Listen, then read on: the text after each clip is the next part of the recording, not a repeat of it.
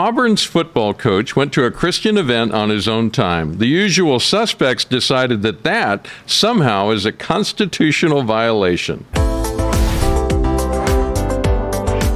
Hi, I'm Stuart Shepard, and this is First Liberty Live. Did you know that we also post these episodes as an audio podcast? So when you're out on the go, on the run, you can also listen into these. Just check on any of the major podcast platforms. Just search for First Liberty Live, and you'll find us there. Jeremy Dys is senior counsel here at First Liberty Institute. Hi, Jeremy. Hey, Stuart.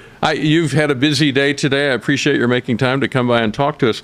The story is all about what happened at Auburn University. So first, let's talk about what happened at Auburn University. Look, there's some local members of the community there that were concerned about some of the students on campus, and they started praying for these young people on campus, and soon some other people started gathering together to pray some more, and before long, the arena was filled up, and they were having this big event to be able to reach out to young people on campus. Some students got this whole thing put together, and it was all organized. And we've seen this on college campuses across the country this year. Which is amazing. It really is, that there seems to be this movement of the Holy Spirit going on around the country. And what happened is, towards the end of this event, they were trying to connect everybody to the local church. And one young lady raised her hand and said, "I'd like to be baptized."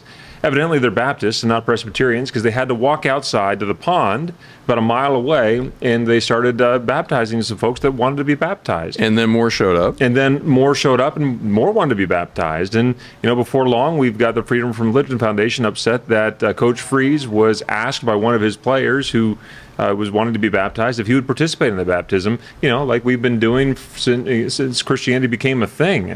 So it shouldn't be any big surprise, but that's what happened. That's what the controversy was, and I think that's probably where it frankly ends in terms of controversy. Yeah, well, I've got the four-page letter. It took 4 pages for him to get it all in, from the Freedom From Religion Foundation, and they make, it has a lot of footnotes, but it's interesting. They don't cite any of our cases that explain why they're completely wrong on this, which would have saved them some time if they had done that. But they say their purposes are, quote, to protect the constitutional principle of separation between state and church. I like how they flipped that right there. And to educate the public on matters related to non-theism.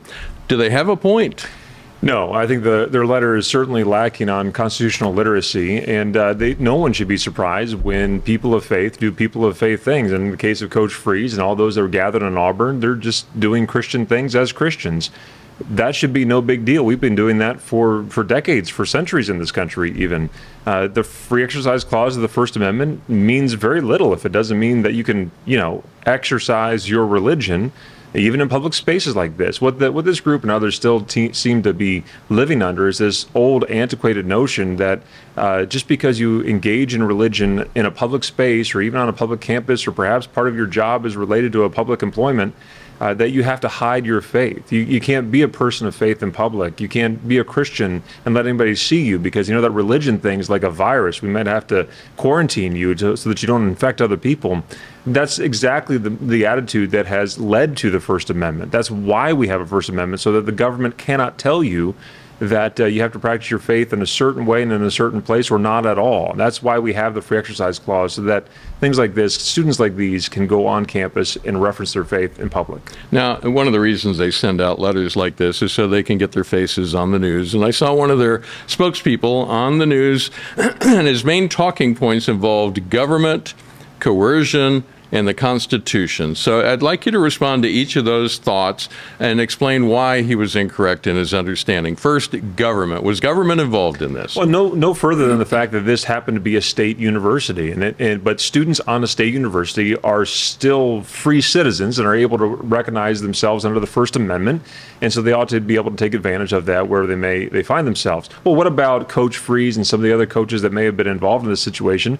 Well, they are also private citizens. The mere fact that you're employed by a state doesn't mean that you've been stripped of your rights under the First Amendment, especially not when you're on the clock. And so that doesn't seem to apply here either. So really, there's really no government involvement here whatsoever. It's just students and members of the community coming together to pray, to sing songs about Jesus, and to worship him. And ultimately, some of them were baptized. This is completely worthy of a yawn when it comes to looking at the First Amendment. And exciting if you're looking at it from the point of view of the church. I mean, this is a big thing, and we're very happy about it. The second point, coercion. You've already dealt with this some, but go ahead and unpack. Yeah, coercion. Look, that's, again, where some people are still living under an old regime of sort of the Stockholm syndrome that has occupied us for 40 years. Look, in the Kennedy case, we got rid of this case. It's no longer good law, but there was this notion that if you're engaging in some sort of a religious practice adjacent to someone else. So Coach Freeze, for instance, being employed by the state of Alabama as a football coach, he's engaging in religious things somewhere near a student who is impressionable or whatever. We can call this kind of sight coercion. I can see you doing religious things, therefore it must be coercive. That regime is gone. That is bad law. It is very anti-American at this point. And so what is needed now is actual evidence of actual coercion, meaning is the state requiring you to go to a religious event? Is the state employee grabbing you by the neck and forcing you into a kneeling position to pray? Yeah. Is some state official forcing communion down your throat or dunking you under the water to be baptized? None of that is present here, and no one has presented any evidence, and the Supreme Court has been forcefully clear on this, that in order for an Establishment Clause now to stick, you have to bring evidence. That group would have to bring actual evidence of actual coercion that has taken place. They haven't done that. It doesn't exist, and so they're going to be unsuccessful if they try. I'm not an attorney, but the fact that this young man in the middle asked this coach beside him to assist in this would make it really hard, I think, to prove a coercion case, right? I mean, it sure seems that way. I don't know when the last time I was forced to do anything I asked to be able to do. And so it makes a lot of sense that there is no actual coercion going on here whatsoever. What you have in this picture and in other parts of this event are just a free people doing free people things. All right, and the third point was Constitution. How does the Constitution play into this? Well, what do we know? That's, again, what we've been talking about this entire time. Thankfully, the case that we decided with the Supreme Court of the United States has led to this point where we are now much more free than we used to be. We're able to actually reference our faith on public school campuses. People of faith that are also employed by the state are not immediately suspect because they're engaged in religious activity. And so it protects broadly in these things. And yet here you see, here's why we continue to do the work, because some people still have not gotten the message, and sometimes that includes public officials. Right now, this is just a private organization raising a ruckus. But far too often, we have government officials that are out there that want to go back to the old way of doing things, drag us back into the antiquated ways of less than freedom. We don't want to go back to that at all. We've got the freedom that the Founding Fathers wanted us to have.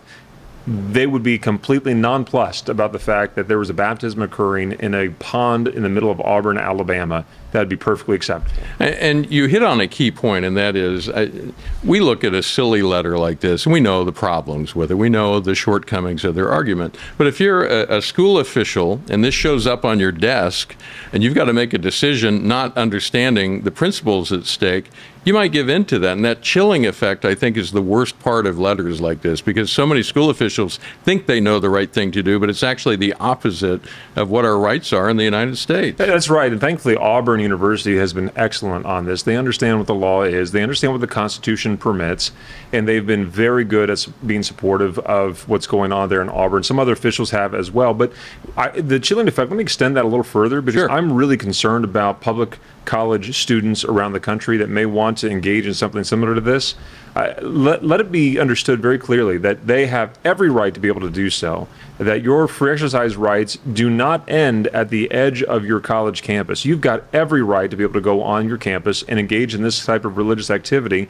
And if the school tells you otherwise, please call us at First Liberty or go to firstliberty.org so we can help you out. That's what we do. That's exactly what we do, and this is exactly why we exist. Very good. Often when we hear these cases, it deals with coaches and high school players. In this case, they're college students, which usually we all understand. If you're in college, you're an adult. You can make your own choices, your own decisions. I was surprised this even came up. Help us understand the difference just between that, between a high school student and a college student. What's different there? Well, they're 18 plus for one thing, so they're adults, and so that helps out, I guess, at least rhetorically, that they're able to make their own decisions, able to process information ostensibly better than high schoolers or junior high students or whatever it might be. Yeah. But truthfully, there really should be no difference. The First Amendment applies to second graders as much as it applies to sophomores in college and graduate students, and so we don't really change our principles of freedom in this country based upon the age of a human being. They're all still free people. We ought to be encouraging free people to be free people rather than, as some groups seem to want to be, discouraging free people from doing free people things. You talked about other government officials chiming in. This is Alabama, not California, that we're talking about. So the governor chimed in on the side of the coaches involved to defend them. Only took her 2 pages to make her point. She said, quote, "As governor, I can assure you we will not be intimidated by out-of-state interest groups dedicated to destroying our nation's religious heritage." That concept of religious heritage has taken on new meaning and power after some of the Supreme Court decisions that we've helped bring about. Help us understand this new idea of history and tradition and how it plays into understanding cases like this. And this is going to take a long time for public officials everywhere to come to the same understanding that Governor Ivey has. And many government officials, all the way from governors, all the way down to city councilmen and dog catchers, they don't quite grasp this principle yet. But that's why our work is undone here. We've got to keep on moving this forward to make sure they understand what the freedom that we actually possess. But the point is that as a nation, we have had a longstanding tradition of allowing, let's just pick Christians, for example. We allow Christians to do Christian things at Christian events. There's really no surprise to this whatsoever, and should be unsurprising every time that it occurs. It's only surprising right now because people are still upset that that is actually happening. But our country is replete with examples of things taking place in public squares of religious activity. I mean, we can go all the way back to George Whitefield and holding massive events in public fields and public places. And having thousands of people come out to hear him preach the gospel, standing on a stump somewhere. Yeah. You could go on throughout the Civil Rights era and look at many different examples of people engaging in religious activity in the public square. And so many other points in our history that are too numerous to list where we have religious things occurring in the public square and no one's bothered by this. Why? Because we're free. We're supposed to be able to do this kind of thing. Aren't we supposed to be the envy of the free world right now with our protections for not only free speech, but also religious liberty? I would think we would be. Now, let's talk about this history and tradition test that the court has established. You've just set the groundwork for it. How does that get applied in situations like this? Well, the very first obstacle that other groups are going to have to overcome is evidence of actual coercion, right? So that's the first step they've got to overcome. And if they can't present even some simple evidence of that, they're going to have a hard time getting over the other back end of this test, which is this long-standing tradition issue, which means, do we have a tradition in this country of religious people doing religious things in the public square? And if anybody can argue with a straight face otherwise, I'd be interested to see it, because our nation has been filled with large meetings. I think just the one that pops into my head the most is the Promise Keepers event from years ago on the National Mall. I mean, there's a whole bunch of about a million men walking up and down on the National Mall in Washington, D.C., singing praise songs, worshiping Jesus, preaching sermons, praying together. I mean, that's about as broad and big as of an event that you can possibly have. Well, there's no difference if that's taking place on a college campus by instigation of the students themselves. That's just religious people doing religious things in a free way. All right. Jeremy, we have won court cases repeatedly on stupid challenges like this one, but we have to keep fighting because guess what? The stupid challenges just keep on coming. They do, and not only do they keep on coming, so we've got kind of 2 categories. One are the stupid challenges that just keep on coming because they don't want to go forward. They want to go back to the old ways of suppressing religious liberty. Justice Gorsuch, in his Kennedy opinion, said that the other side, the school district in that case, represented by an atheist group, they would have us suppress religious liberty in the name of religious liberty. That makes no sense at all, except for the fact that that's what it seems like they're trying to say, that in order to protect religious liberty, we've got to censor and suppress it. That can't be the meaning of the First Amendment, to have any actual meaning to freedom. Yeah. The other side of this, though, is where government officials are actively trying to get around these protections that have been put in place. And unfortunately, we're seeing way too much of that. So we have these great wins of the Supreme Court of the United States. That's wonderful, but they really mean nothing if, A, they don't stop people from doing bad things, and B, they're not being used by the people that are intended to be protected by them. And what we're facing right now in a number of cases is local officials, after these cases have come down, trying to find ways around them. I'll give you 2 examples. One would be Carson versus Macon, where we protected the right of parents to have taxpayer dollars to send their kids to a private school, a Christian school. Well, while that case was pending at the Supreme Court of the United States, the Maine legislature was concocting a scheme to get around what they knew was going to be the inevitable conclusion of invalidating the law that they had previously passed. And so we're back in court now, having to fight that same issue back to the Supreme Court.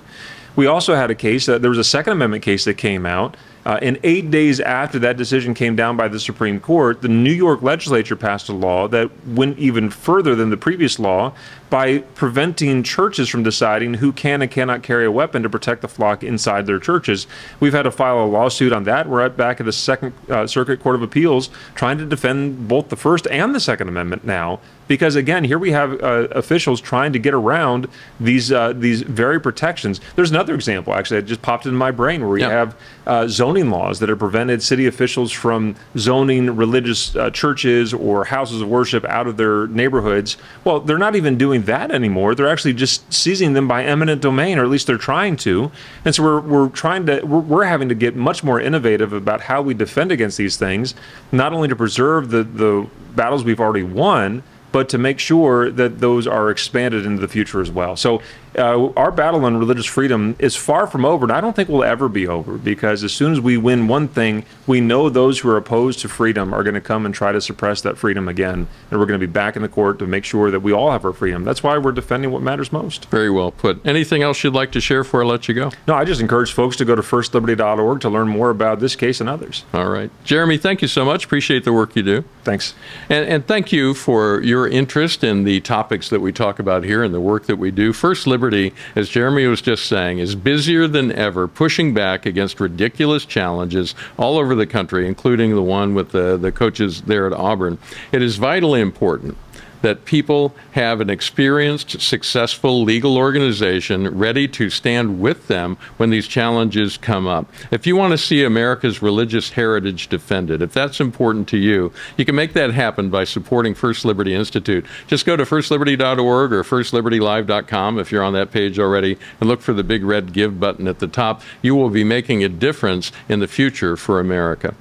First Liberty is fighting for what matters most.